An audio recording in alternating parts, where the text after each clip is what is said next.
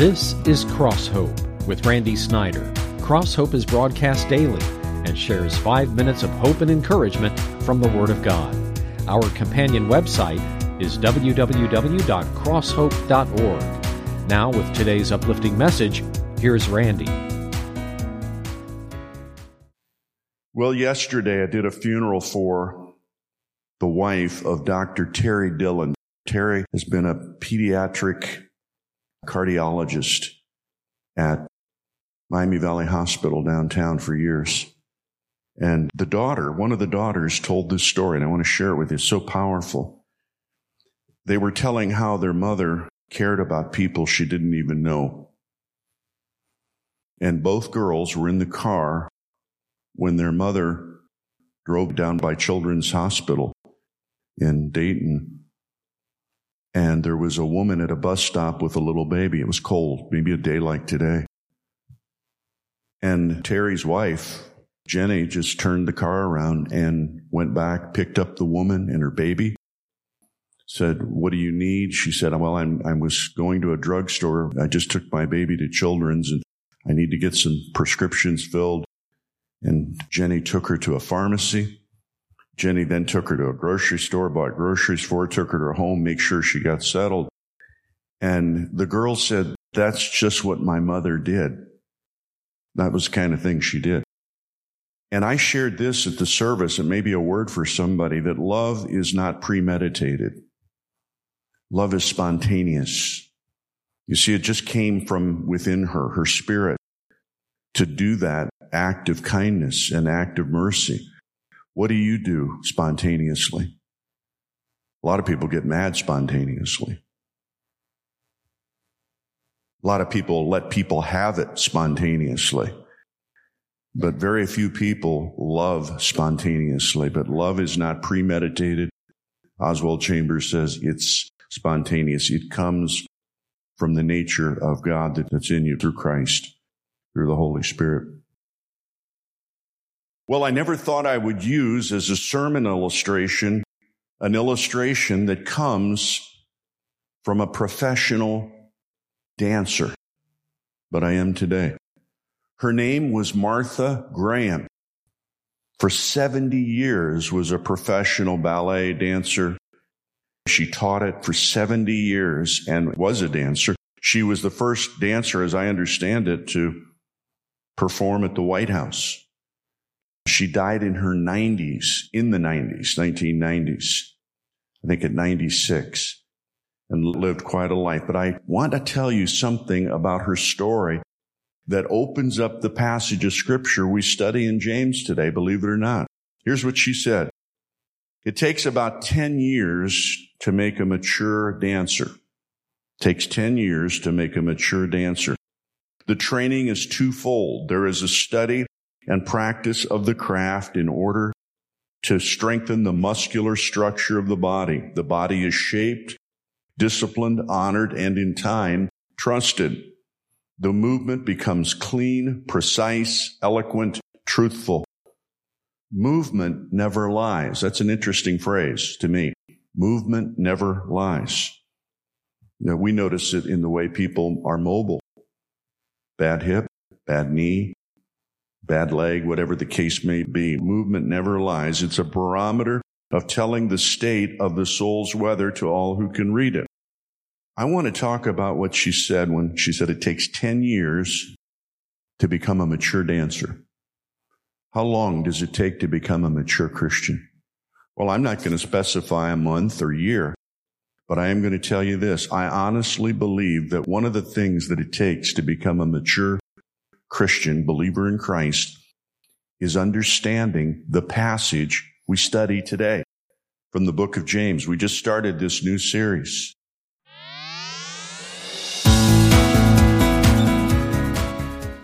I love to tell this story about James because it's a, it's a great true story. Bible scholars believe that there are five possible men named James who wrote the book of James. One of them, of course, is the half brother of Jesus, and that's the one that I kind of lean toward, who wrote the book of James. There was a young man in the church we served in Dallas. He was four or five years old. His name was James Nicholson the fourth. I've never seen a kid do this. He was so mature or precocious, whatever the word is. He would go up to an adult and look him in the eye or her eye and say, my name is James Nicholson the fourth. And always be specific to tell you he was the fourth. And his mother told me that she overheard a conversation with him and one of his friends in the backyard one day. They were playing and he said, why do you always tell people you're James Nicholson the fourth? He said, I'll tell you why. Four or five years old. I'm James Nicholson the fourth. My dad is James Nicholson III. My granddad was James Nicholson II. And my great granddad was James, the brother of Jesus. And that's exactly what he said. You'll, some of you'll get it later. It's obviously a, a slow reaction to my jokes as always. He said, my, my great granddad was James, the brother of Jesus. And they said they had no idea where he got that. He just came up with that on his own. But it's James that we read today. We're in the first chapter where we were last week. The second message begins at verse 12. Blessed is the man who perseveres under trial. I'll add to that, blessed is the woman who perseveres under trial. Because when he or she has stood the test, they will receive the crown of life that God has promised to those who love him. Now here's the passage I think to become a mature Christian you need to get right here. When tempted, verse 13, no one should say, God is tempting me. For God cannot be tempted by evil, nor does he tempt anyone. But each one is tempted when by his own evil desire he is dragged away and enticed. Then after desire has conceived, it gives birth to sin and sin, when it is full grown, gives birth to death. I want to reread verse 14 and 15. Each one is tempted when, by his or her own evil desire, they're dragged away and enticed. Seduced is another word for it. Then after desire has conceived, it gives birth to sin. And sin, when it is full grown, gives birth to death. I want you today to go home with a word association that a lot of people don't make. And it's this. Sin equals death. Sin is no small thing in your life or in mine. I hear people, well, this is a little sin. Well, two years ago, Randy, I committed a, a little sin or a minor sin, and sin is never described that way in scripture the ultimate result or end of sin is death. And that is something that most people, including Christians, don't understand that the, you take sin to its logical conclusion or extreme and it's death. Well, let's look at verse 12 that may not fit the rest of it, but it does. Blessed is the man or woman who perseveres under trial.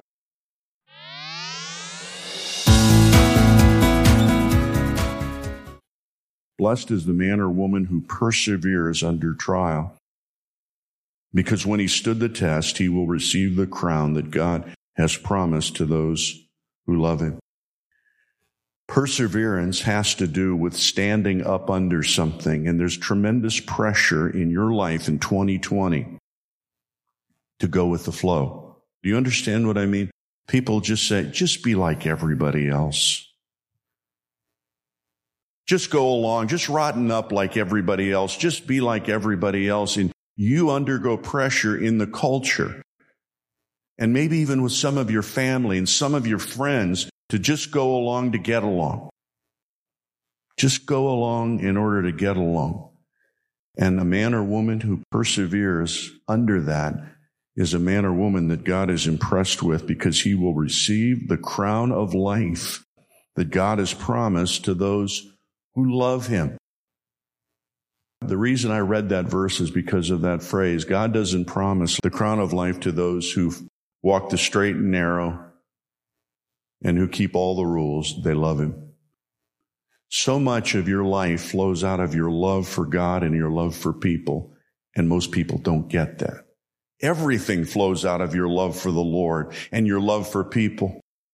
Everything in your marriage flows out of your love for God and your love for people. Everything in your family flows out of love. If it doesn't flow out of rule keeping, it doesn't flow out of strategy. It doesn't flow out of a rule book. It flows out of your love for the Lord. Tell me the one you love and what you love, and I'll tell you the one you follow. We always follow the one that we love.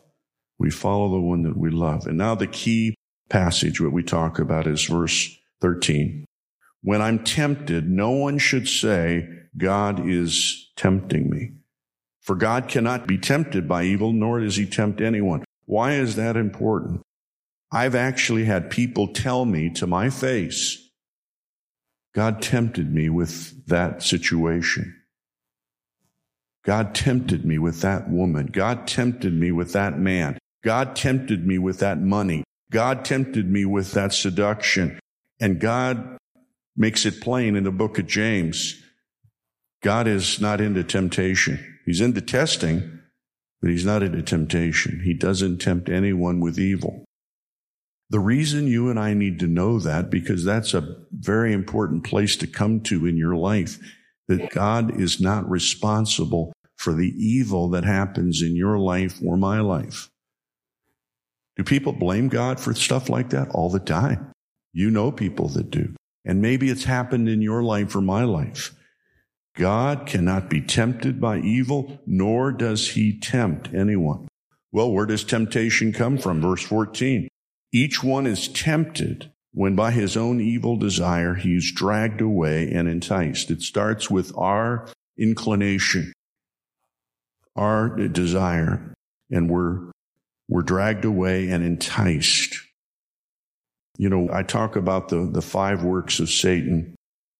Just, I'm going to, I'm going to give it to you today. You may want to write this down. There are five things that I think Satan does in your life and everything that you can point to that Satan does will fall under one of these headings. Not because I'm so brilliant. I just can't come up with anything more. And I, I really mean that. Physically, Satan seeks to kill. Write that down. Physically, Satan seeks to kill. Intellectually, he seeks to deceive. Did you know the Bible says he's not only the murderer from the beginning, he's the father of all lies.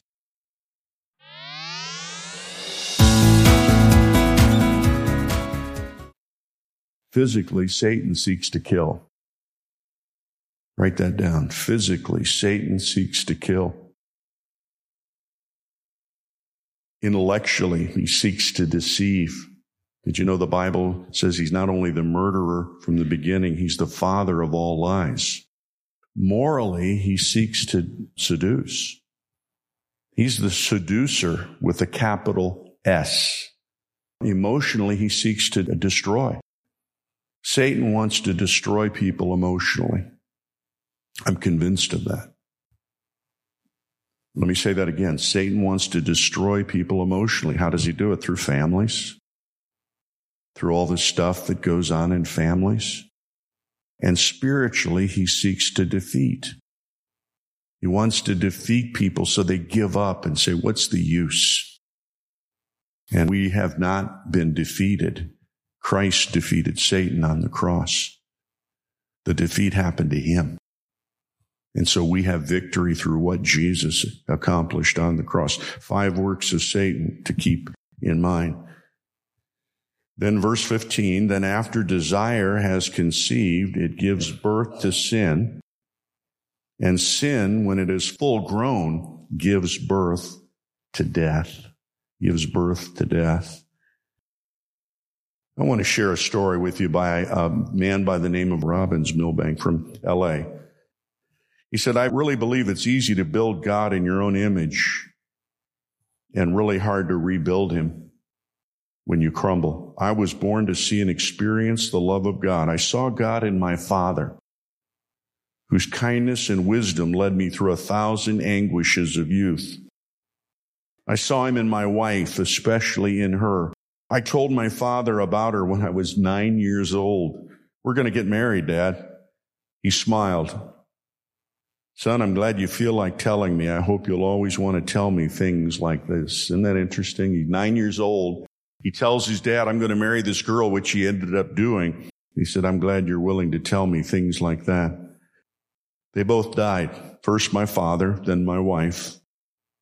Why do I still arrange my desk and work in neat piles? Why do I straighten a piece of furniture? Why do I arrive at appointments a minute early? Why do I lie down to go to sleep to get up or get up in the morning? Have you ever wandered through an empty house looking for a purpose? You do a lot of things automatically. And he talks about the influence of a dad and a wife on his Christianity. Who's influenced your life? Take that a step further. Who are the people that you are influencing with your Christianity? Who's being influenced in a positive way because of your life? Or who's not? He said that I believe there's nothing passive in yielding my will to God's.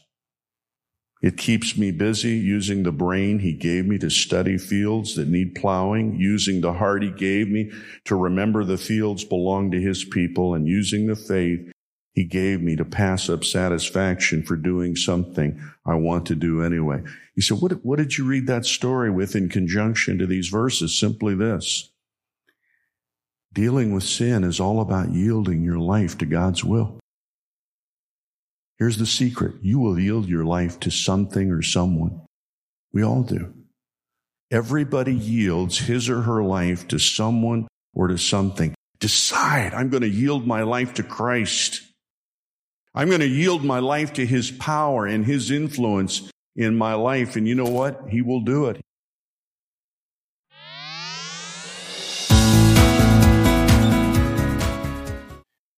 Occasionally over the years, I have received letters from people in prisons who have heard our radio program. And it's always touching to hear from somebody that's been in a prison, you know, Warren County or Lancaster, Ohio, other prisons, Lima Correctional Institute.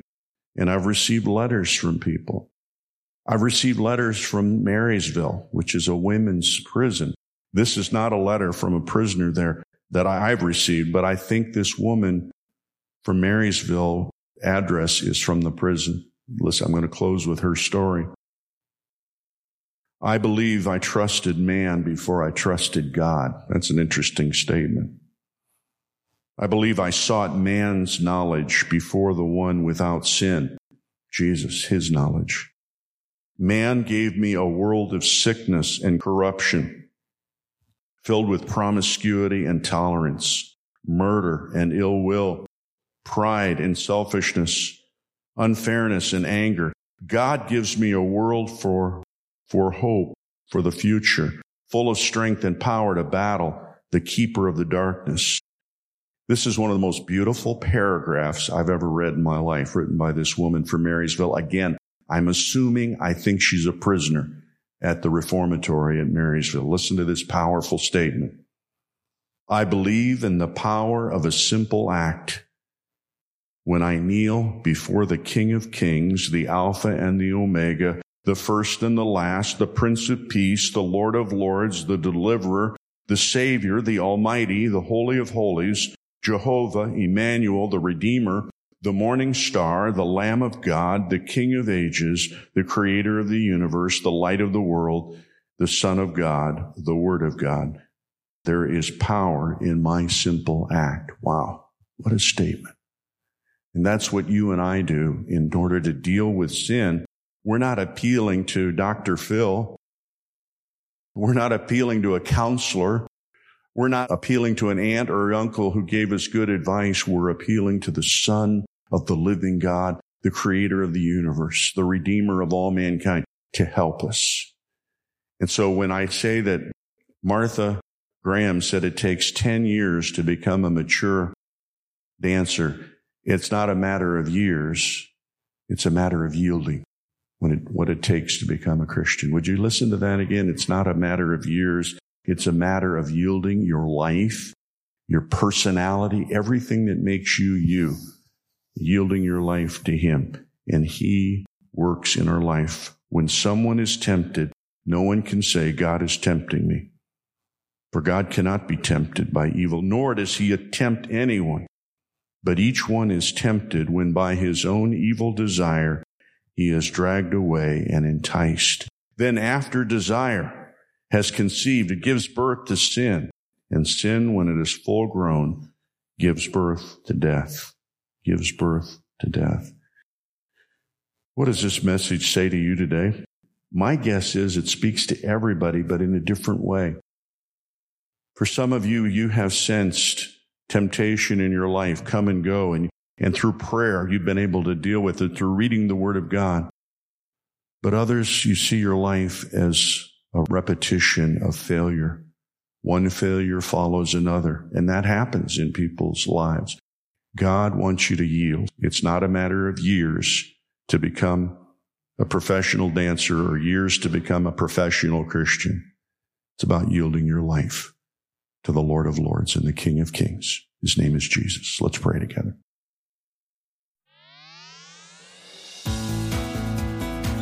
You've been listening to Cross Hope with Randy Snyder. For more information about this ministry or to re listen to any message heard on this broadcast, go to our website at crosshope.org. Be sure to join us at this same time each weekday or listen at www.crosshope.org. Cross Hope is listener supported and is produced by Cross Hope Ministries Incorporated.